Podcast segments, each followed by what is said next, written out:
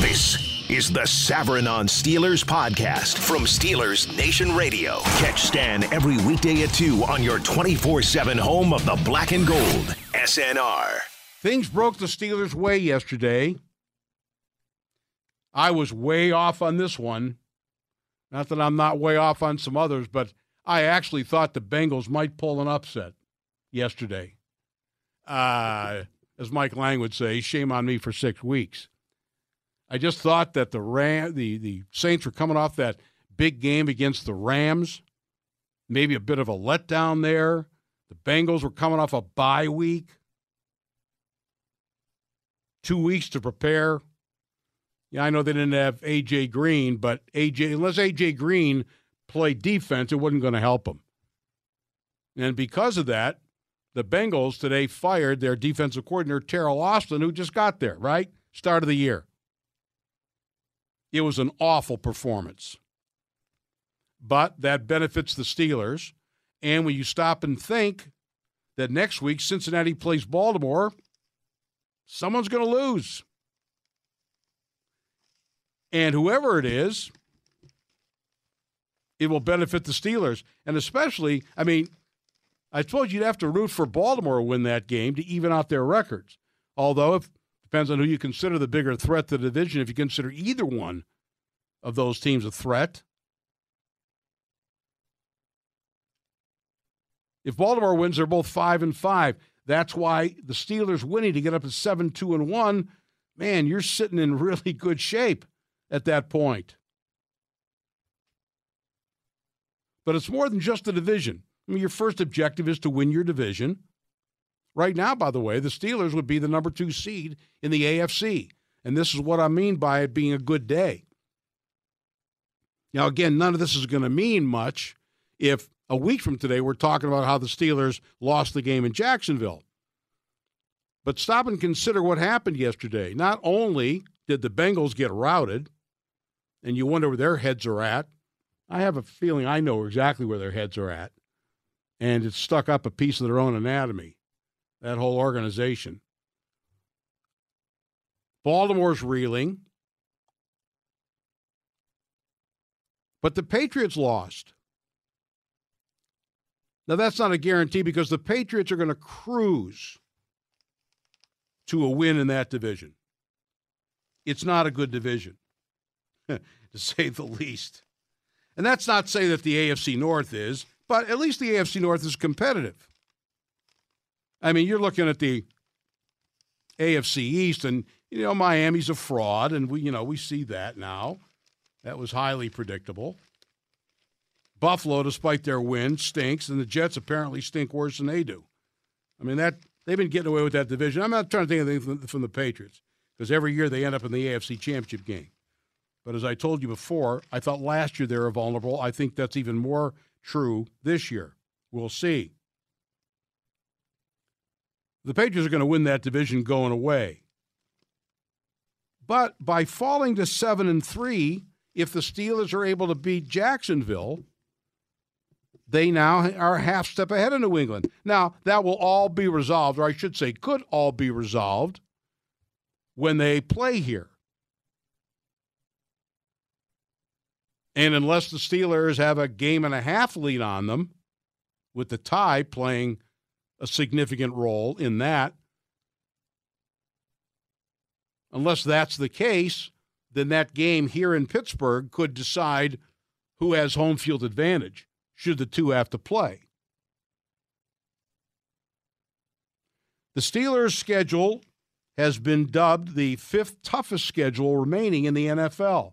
However, it's top heavy. Overall, despite the fact they're going to play the Patriots and they're going to play the Saints and they're going to play the Chargers, overall, the teams they have remaining, the seven teams they have remaining, have a combined record of 28 and 30. And part of that, a big part of that is because they, they have the Raiders in there.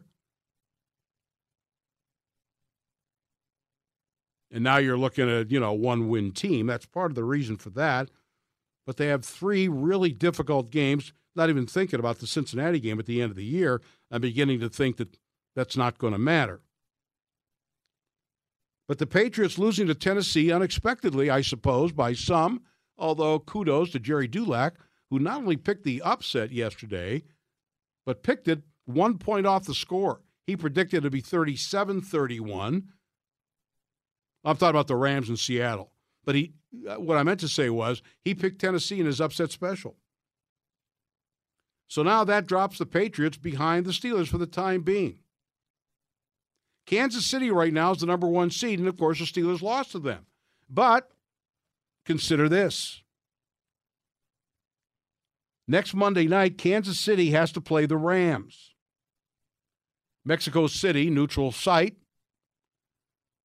But the Rams, to me, look like the best team in the NFL. I mean, all due respect to New Orleans, no question. And they did beat the Rams, but let's suffice to say that at the very worst, the Rams are the second best team in the league. I suppose the game against Kansas City will determine that. By the way, the Rams had a tough injury yesterday. They lost Cooper Kupp, their wide receiver, got a torn ACL, obviously done for the year. But if the Steelers can beat Jacksonville, and as we talked about last week, every game is important. But the Carolina win puts them in position to accomplish some of these things. And some of the things that happened yesterday really played well into their hands, and not just because Cincinnati lost, because the Patriots lost, and because the Chiefs have to play the Rams. And the Chiefs still have San Diego ahead. San Diego's another factor they're very much in consideration for the AFC West, and those two teams have to play each other again. Talking about Kansas City and I call them San Diego. Sorry, sue me. And of course, the Chargers come here. Hey, the Chargers are good. I don't think they're a fluke, but they do have to play here in December. Again, another determinant game. But those games only become a major determining factor if the Steelers are able to beat Jacksonville.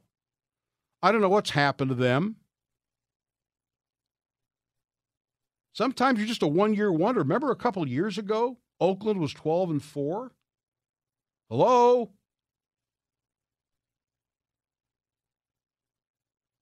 Maybe Jacksonville was a one and done. They've had injury issues, but their injury issues don't explain why their defense has been so porous. That was their strong point. We understood about the offense, and we understood that Leonard Fournette has been hurt. He came back yesterday, was not a factor. 24 carries for 53 yards, slightly over two. What do you average against the Steelers? 50 yards a carry? The other thing about their offense is we know it's limited. Blake Bortles actually yesterday in their loss to Indianapolis, if you look at the numbers, he was 26 for 38. That's pretty good. Except not much yardage. And 10 of his 26 completions were to running backs. He doesn't have downfield weapons. They got rid of Allen Robinson. They just don't have any downfield weapons. So the offense isn't significantly better than it was a year ago. Now, maybe Fournette, with one game under his belt, will be a lot better than he was yesterday.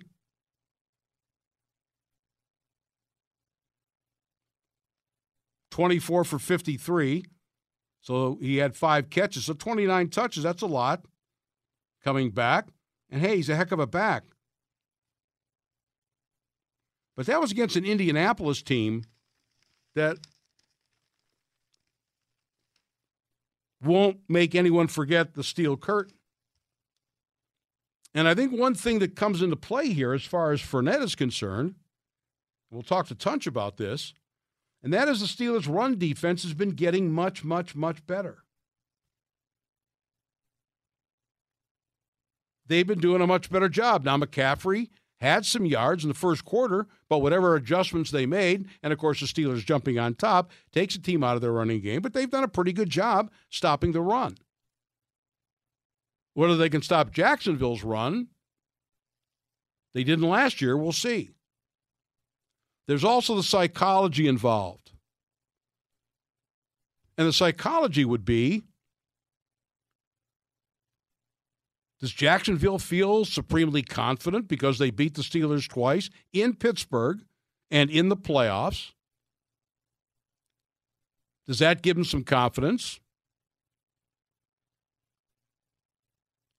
Also, when you're on a five game losing streak, I don't like the hidden vigorous. What do we have here? A five game losing streak against a five game winning streak. Sometimes that stuff is a factor. Or is Jacksonville kind of in a mental state where they said, oh boy, we stink. We're done. Three and six. Season's over. Although they did come back, they were down early against Indy. They came back and lost by three, had a chance to tie it or win it. So maybe there's still some fight in them, but that's the unknown. And the question is have the Steelers matured enough as a team psychologically to avoid those letdowns? They shouldn't have one based on what happened last year, based on what happened yesterday, based on they got some extra rest. Have they matured? We'll Be talking about that with Tunch. Keep in mind, I want to get your, we'll do this at 1 o'clock, your Steelers MVPs, offensively and defensively. The Savran on Steelers podcast from Steelers Nation Radio.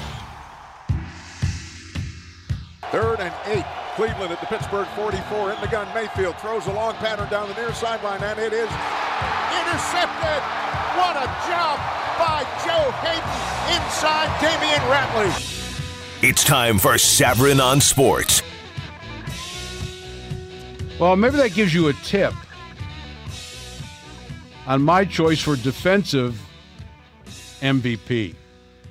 I think there are a lot of guys who qualify. TJ Watts had a very good year. I think the best year of anybody in the front seven. We're starting to see Heyward and Tuitt come on, but we're only going on the first nine games that we've seen. There, some people, for example, JB says either Mike Hilton or Joe Haden for defense. I'll get to the offense in a moment, and I think Mike Hilton's been terrific. But my choice for defensive most valuable player is Joe Haden. I think the fact, by the way, want to hear from you, I should give you the numbers again 412 922 2874, pound 970. Email Stan Savran at iHeartMedia.com, Facebook Savran on Sports, or tweet at Stan Love the Show. We've seen what Joe Hayden can do, how he took Julio Jones out of the game, how he took A.J. Green out of the game. But maybe Joe Haden's greatest value is going back to the old Joni Mitchell song, Don't It Always Seem to Go That You Don't Know What You Got Till It's Gone. I've said this to you before, and I'm sorry to be a broken record. I would not sit here and say that if Joe Haden had played against Kansas City, that they would have won that game. I don't think you can say that. But I also know that Joe Haden did not play that game, and that's the worst the Steelers secondary has looked all season long. If I'm not mistaken, didn't Mike Hilton miss that Kansas City game too? Hey, that's not taking anything away from Patrick Mahomes and what Andy Reid and the Chiefs are doing, but it's a reality.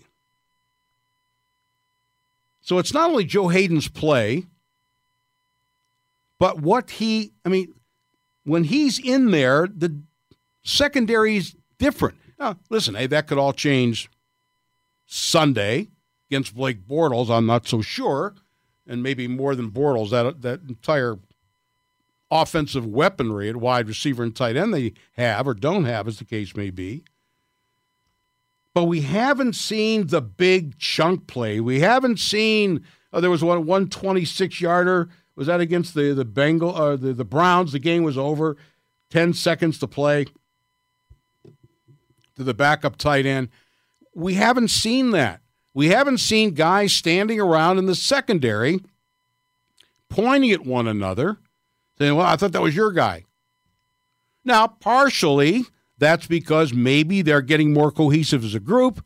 Maybe because Morgan Burnett is there to lend a veteran presence. Maybe they're understanding the defense better. And by the way, they're doing all this with substandard play for much of the season on the opposite corner. And even with Coty Sensabaugh, I mean, it's a weak spot. But it's not as weak as when Artie Burns is there. To me, this underscores the value of Joe Haden.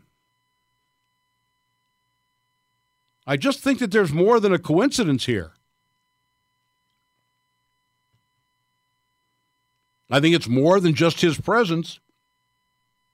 But no one can deny that he himself individually has played really, really very well. Rick agrees with me on Haden as the defensive MVP. Again, not just his performance, but what he has meant to the entire defense. Takes more than one. I just think it's critical. And oh, by the way, when you look back at last year, when he had the broken leg, I realize some of that was coincidental with the injury to Ryan Shazier. So let's be honest about it. But there's no question that not having Haden was a major factor. And remember, Haden didn't play against the Patriots. Would that have changed the outcome? Well, the new rule might have changed the outcome. I just think he's been invaluable there. I don't know if he'll make the Pro Bowl or not, but who cares? Offensively, to me, it's a tougher call because the offense has been so good. I mean, any choice you make is not going to be a wrong one. Ben, obviously. I mean, it, you know, he's having one of his best seasons.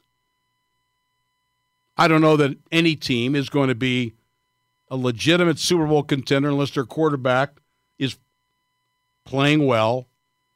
He's playing great. James Conner, running, receiving, blocking, everything. And by the way, ball security. I mean, everybody points to the fumble in Cleveland in the opener, and there's no question that turned that game around. But since that time, James Conner has been terrific with the football. And we know his offensive performance. AB's AB. He's going to make those kinds of plays. He's going to make those kinds of plays he made in Cincinnati to win the game. And maybe this is just as easy and transparent as would seem. And maybe we're making a mistake by not singling out individuals. But when you stop and think about this offense or any offense, nobody's going anywhere if the offensive line isn't any good. And so I realize that there are no wrong answers here but maybe just to be a little bit different, a little bit novel. And some of you are ahead of me on this. I'm going to cast my vote for the entire offensive line. For as good as Conner's been, for as good as Bell was, for as great as Ben has been this year and in past years, I don't ever remember, well, I shouldn't say ever, but this offensive line has been tremendous. It's been great for running the football. Remember the playoff games against Kansas City and Miami when Bell went nuts? Good for him, but that offensive line. But I think this year, basically, with the possible exception of the Baltimore game, I mean, they've been tremendous. And not only is Conner gaining a tremendous amount of yards, but look at the protection that Roethlisberger has been getting. What is it, three sacks in five games? And one of them, I'll say it again, was really just a kneel down by Ben at the end of the Baltimore game, the Baltimore road game. He was just trying to kill the clock. Shouldn't even have been called a sack. Should have been a loss in rushing yardage. And they've been throwing the ball a lot. I mean, they threw the ball 47 times against Buffalo. Uh, Buffalo. Baltimore. Maybe Baltimore slipped the Buffalo levels. They're not that far ahead of them in the standings. But they're, you know, you're throwing the ball on average over 30 times a game. And you've given up legitimately two sacks in five games. I think Steeler fans don't need me to make a case for the offense or the offensive line. They get it. Knowledgeable football fans around here. but I re- that that's my vote, and that's not taking anything away from anybody else. I just think they've been tremendous. So that's my vote. Joe Haden and the offensive line, defense and offense. Rick says he voted for Haden, but he says without Ben, that offense is average, even with AB and Conner. Well, I think you'd say that about any quarterback. I mean, you might say, what would New Orleans' offense look like without Drew Brees? What would the Patriots have done all these years without Tom Brady? I mean, I think that's a given. It's no less an important point, but I think it's it's a given.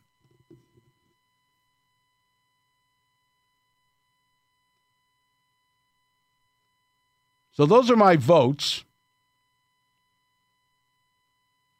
JB agreed with me. He said the entire offensive line.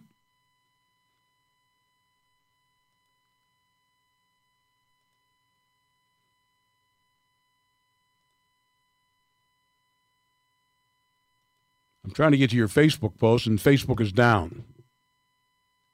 Well, anyway, the Jacksonville game. We're going to talk with Tunch about that.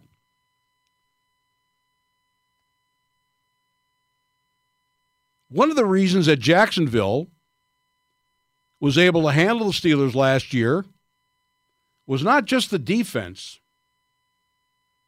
Obviously, they gave up 75 points in the two games between the two. But the offense contributed mightily to the Steelers' demise the turnovers. You could actually make the case that the offense was directly responsible for seven points, but indirectly responsible for 17. And in addition to that, it's when those turnovers occurred. It helped put the Steelers behind the eight ball. Pick six, interception uh, the, the fumble return in the playoff game, all of a sudden you're down 21 nothing.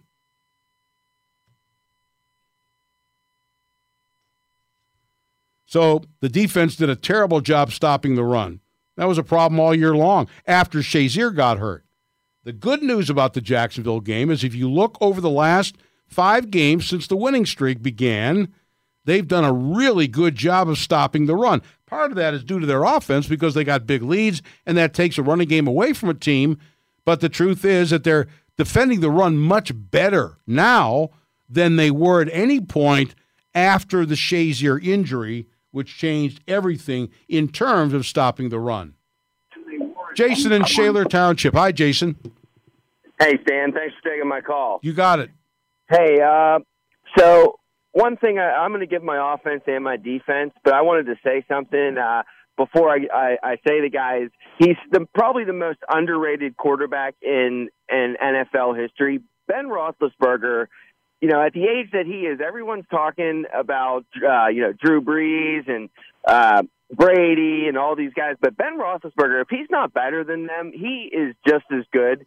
And, um, and so I think he's my offensive MVP. His resurgence this year, he looks like he's uh, 23 years old out there.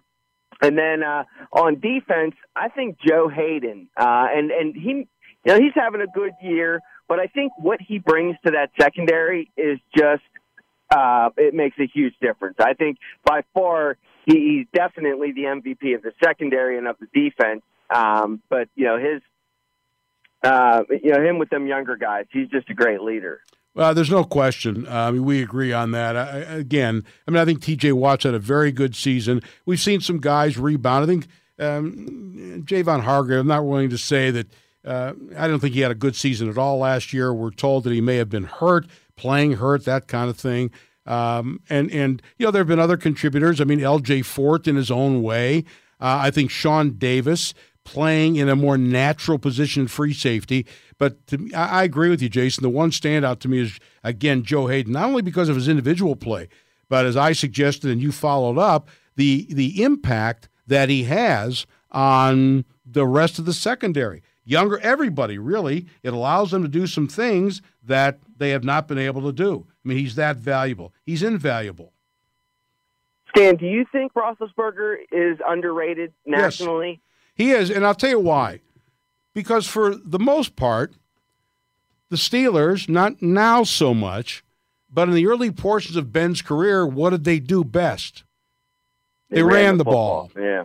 and, you know, I mean, they had, you know, weapons. They had Hines Ward and Plaxico, and Heath was still around. and But they ran the ball. That's that's what they did uh, under Bill Cowher. That's, you know, changed. The league has changed. But I think one of the reasons that Ben doesn't get the attention that the other ones get, and let's hey, let's be honest about Brady. Hey, he, he won all those Super Bowls. That's a factor whether they cheated or not to do it. I mean, you can't deny Brady's greatness. And Brees has won a Super Bowl, also had a bunch of numbers, but fantasy football, fantasy football is Ben's enemy because he didn't put up pinball machine numbers like some of the other quarterbacks were doing. It's not the way they played back in those days.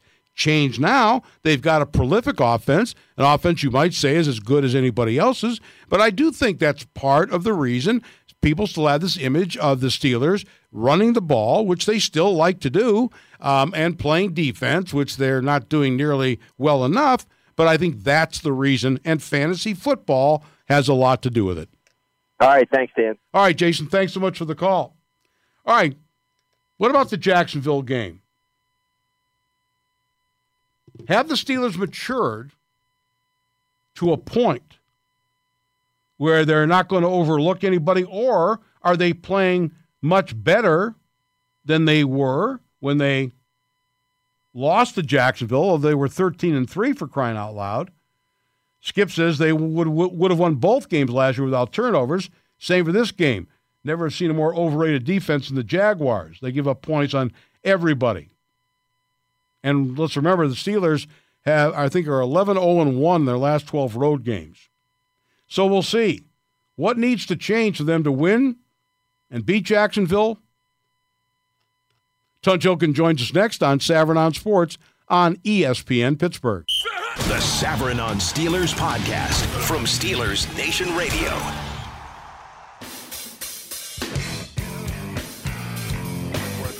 Get the first down and more, and he's on his way. He's got a foot race. Fournette, he's at the 40, the 35, the 25, the 10, and that is a Jacksonville touchdown of 90 yards. Yeah, Leonard Fournette gained 4,000 yards uh, in the two games against the Steelers. Thad posts on Twitter, I don't have a great feeling about this road game. I can't explain why. Hope I'm wrong. Well, past history would be a real good reason why, Thad. We're joined now by our colleague and friend Tunch Ilkin. Tunch is brought to us by Colussy Chevrolet. Don't forget Tunch and Wolf each weekday morning, 10 until noon. Uh, Tunch, we remember what Leonard Fournette and the Jacksonville running game did to the Steelers.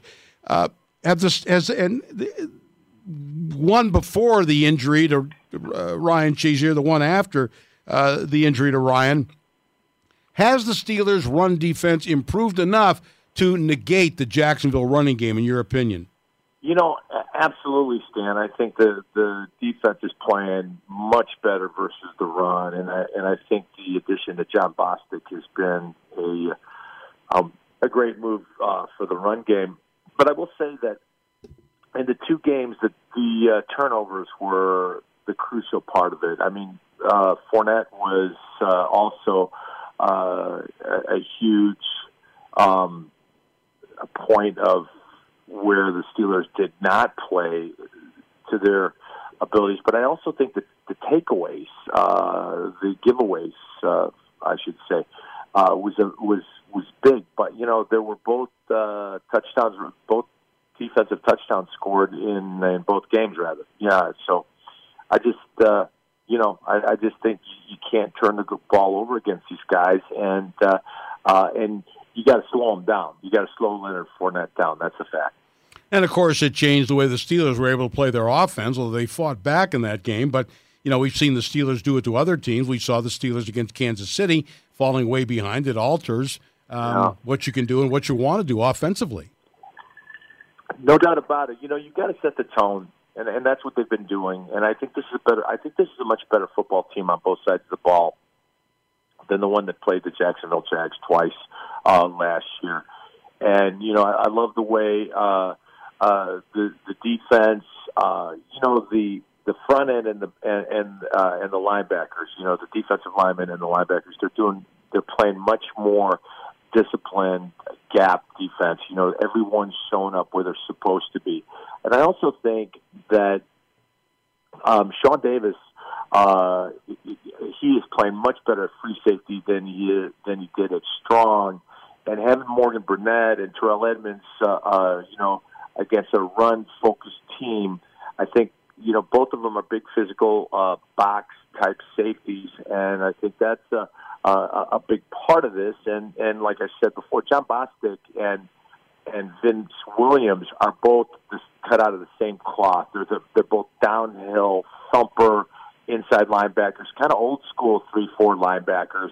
Uh, and uh, you know, and if you look at the way the Jacksonville Jags play offense, they're a bit of an old school run first offense as well.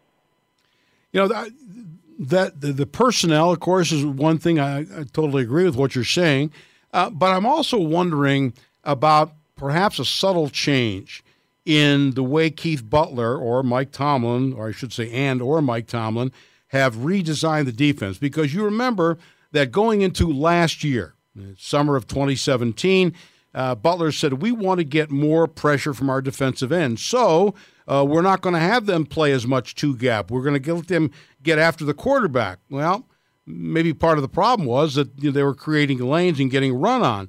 Have you seen the Steelers going back to at least a little bit more of that two gap mentality? And has that contributed to being better defensively against the run? Actually, no. I think they're still playing the one gap, but I think what they're doing is they're not getting up field as far the defensive line. Like for instance, if if you're running outside zone against the Steelers and the, and then Stephon Tuitt uh, takes his gap and gets way upfield, now uh, and then you uh, Javon Hargrave is is playing it uh, playing to the shade of the the center what's playing close to the line of scrimmage. Now there's a there's a natural hole, and I think that uh, um, you know from a standpoint of they're just uh, they're just playing better together, and maybe it took a while for them to to to learn how to play that a little bit better.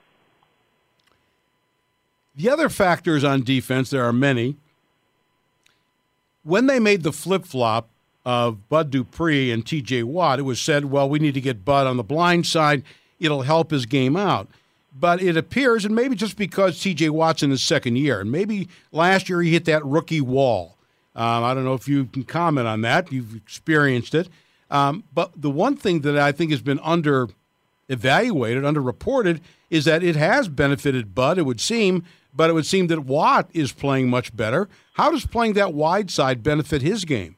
Well, you know, I think it's it's it's just that you know certain guys are more comfortable on certain sides, you know, and I think T.J. Watt is more comfortable coming off the edge on the left side. And I think Bud is more comfortable coming off the uh, the edge on the right side. Now I don't know how much of uh, um, uh, of TJ's uh, lack of production late last year was uh, the rookie wall because you know you pointed out that I've experienced. Well, I, you know, remember I got cut my rookie year, so I missed the first weeks of the season, so I never hit a rookie wall. You know, playing touch football in the Chicago Park District. You know, I don't like to brag, but I led the league in well, that was that a year. getting cut is a pretty big wall, Tunch. that's, that's that's a pretty tough wall there. So, so, so I never felt the fatigue because uh, I only played twelve games and uh, uh, uh, so, uh, anyways, uh, or ten games uh, uh, actually, and uh, and the, the, the touch football I played in Chicago didn't have its effect on me. But uh, um, I, I think that uh, you know these guys do. Uh, there is a, um, a wear down as they go from their season to the bowl games to the combine uh, prep to the combine to uh, mini camp to OTAs and so you know, I I, I don't know. I, I really can't speak to that, but I, I I just think that they're, you know, you can see that they're playing better team defense uh, all around. Uh, uh, the front end is helping the back end. Back end is helping the front end. Uh, it, it is just it is it, it has been the type of football we we were, were waiting for, and uh, they look like they're playing in unison. One of the things that uh, was great about uh, Ryan and uh, and Vince Williams was they played really well uh, in tandem. And so it's taken a little while for Vince and Jon Bostic to, to to get to that point where they're playing well in tandem. Over the last three games, they have played well in tandem. And if those inside backers, that's what you want out of them on rundowns. Since I've asked uh, fans today, listeners, to vote. Here we are, just past the midway point, nine games into the season, for their offensive and defensive MVPs. Uh, let's start with defense. Um, some people agree. Some people have had other folks in there. Uh, my nominee, and I want yours, is Joe Haden, not only for his individual play, but for what he seems to mean to the entire defense, certainly the secondary, in terms of cohesiveness, uh, lack of big plays, lack of guys pointing fingers. At, I thought that was your guy. Uh, it just yeah. seems to me he's been he's been great individually, taking Julio Jones and uh, Green out of the game, AJ Green, but also just in general, it just seems when he's not in there, there are issues. Yeah, you know what? I, that, that's a great pick, and and I, uh, I would, you know, uh, and I actually picked him as well. But because you picked him, I'm going to pick someone else. I'm going to go with Mike Hilton. Ah, uh, mm-hmm. I I, lo- I love the way Mike Hilton plays for a little bitty guy. He has such a great feel for the game. He doesn't get blocked. He ducks under blocks. Uh, you know, he can he can cover the big tight ends or the the little slot receivers. Uh, he's great at timing up blitzes, and he's you know for for a small guy, he he doesn't shy away from contact. So I'm going to go with uh, uh, Mike Hilton. It's a good choice. Some other people have picked him too. I, there's no question. Um, they're, they're getting so much more out of their secondary. Um, right. I, you know, I mean, Coty Sensabaugh, I mean, Artie Burns obviously is a huge disappointment, but Cam Sutton is filled in at times, that sort of thing. Sensabaugh. I mean, I think overall they're they're certainly better, uh, and I, I, love Mike Hilton. Um, offensively, there are the usual suspects. Naturally, you're not going to be a great offense without a great quarterback. Uh, James Conner has just wowed everybody. Right. AB is AB. Um, but I'll, uh, I'll, I'll tell you, you're going to like this. You don't have to pick it. Uh, I went to a separate category and I put the offensive line as a singular entity, and I voted for them. Um, yeah. I mean, obviously they're all interdependent, but the thing that strikes me, Tunch, is that in the five-game winning streak, Ben has been sacked three times. One of those was a bogus sack in Baltimore at the end of the game as much as they throw the ball, that's astounding to me. Right, absolutely. I mean, there and at times Ben looks like he ordered a pizza back there and is waiting for it to be delivered. Uh, uh, Stan, I mean, he, he that's how much time he's had, and and you know those guys have just been outstanding, and you know, uh, and and I, I I always pick when the offensive line is playing well. I always pick them as uh, the MVP but then I get these uh, comments, "Oh, you're just an offensive line apologist and not an offensive line fan," and those are all true statements. Uh, so I'm going to take a I'm going to take a different uh, uh, look at this, and you know James Conner, and you know, but I'm going to go with Vance McDonald, and I'm going to go with Vance McDonald because the energy, the intensity, and the physicality he brings. Uh, you know, he is just uh, electrifying, and he's like a one man wrecking crew. And I love the way he plays, and I I, I believe that he's just going to get better and better as the season goes on. Well, you know, a lot of people point to that stiff arm play in Tampa Bay as maybe the most important play of the year. You know, they're coming yeah. down there, they're 0 1 and 1. Uh, Tampa Bay jumps out on them, and here he comes um, and knocks a guy out of the game and scores a touchdown. I mean, I think he, he's really, he stays healthy. Um, he's such an important uh, part of that team. I know you just began watching film. Uh, I know that um, your, your first session was today. What I, I understand that Fournette has been hurt, but he came back yesterday and really didn't do a whole lot. Maybe he's rusty uh, after his hamstring. But what's, if anything, what jumps out at you as to what's different about Jacksonville now as opposed to last year? Dan, I can't comment. I actually didn't. Uh, go, oh, you haven't gotten uh, there yet? Was, yeah, I went to get. I went to the chiropractor. I had to, to get my neck worked. On. Okay, uh, Wolf would have done that for free. yeah, uh, I went to see my good buddy Doctor Major. Um, you know, uh, I, I don't know. I haven't seen. I watched a little. You know, they showed the final uh, minute of that game uh, yesterday afternoon, so I really couldn't see. But I'm going to go over uh, after you and I are off the air. Then I'm going to go uh, uh, uh, watch some film. Um, so I really can't uh, comment what the difference is in the Jags. Just from afar, though, obviously, you know, you've they've been a big disappointment. Jalen Ramsey tweeted out, and he certainly no stranger to Twitter, said, "You'll be missing me when I'm gone." Um, that that sort of thing. Although team turmoil shouldn't say anything about any other team, but um, uh, it would seem to things that things are uh, very fragile in Jacksonville. Although they, they they got down early yesterday, and they did come back and almost won that game. Yeah, you know what? I, I, I, the Jalen Ramsey has done the Jacksonville Jags no favors with his uh, uh, social media uh, activity. You know, he, he's a he's a he, he's a great or he was a great corner last year. I haven't seen him uh, this year. I haven't seen Jacksonville at all on film, so I'm not going to comment that. But when you have uh, AJ Bouye and uh, Jalen Ramsey and you have those, you know, Myles Jack, and you know the the the fast linebackers and the pass rush there. You have a good defense. Now I don't know if uh, they have just uh, uh, been playing poorly. I, you know, Calais Campbell's a guy that uh, you know I've been a big fan of. Uh, because of the way he plays, but he's getting long in the tooth. I don't know what that, and that they got rid of Dante Fowler. I don't know what was with that. Uh, so you know, obviously they they're you know all is not well in paradise right now uh, with the Jacksonville Jags. But I but I got to watch it on film to see if any guys are loafing or exactly what's going on. Just the last question, Tuncha. We'll let you go, and you can get to your film study and get your neck straightened out there. Uh, you know, one of the things about the Steelers, and these are intangibles. Um, I don't like playing teams that have a five-game losing streak. The old Bob Prince hidden vigorish yeah. Um, and just, you know, the Steelers are riding high, five game winning. You don't see many five game streaks one way or the other. Um, and, and, and I'm wondering about the, the maturity of this Steelers team. We know some of the issues last year, mouthing off, spouting off, those kinds of things. Uh, is this Steeler team more mature to use their losses to Jacksonville, if indeed that's a factor, in a positive way? Absolutely, uh, Stan. I mean, you look at what was uh, said by David DeCastro uh, and Cam Heyward.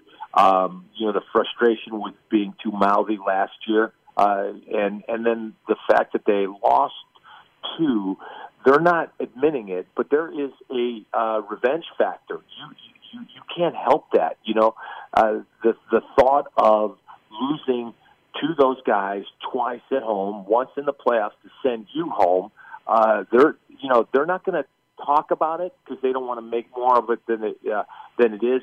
But make no mistake about it, they want revenge. They want to get even with Jacksonville, and they've got the opportunity this Sunday in Jacksonville uh, to uh, to make a point. All right, it's a very important game, uh, even if it's against a three and Yes. six team. Yes. largely because of what happened yesterday. Because the Bengals got lost, they seem to be in a state of disarray. Fired their defensive coordinator this morning.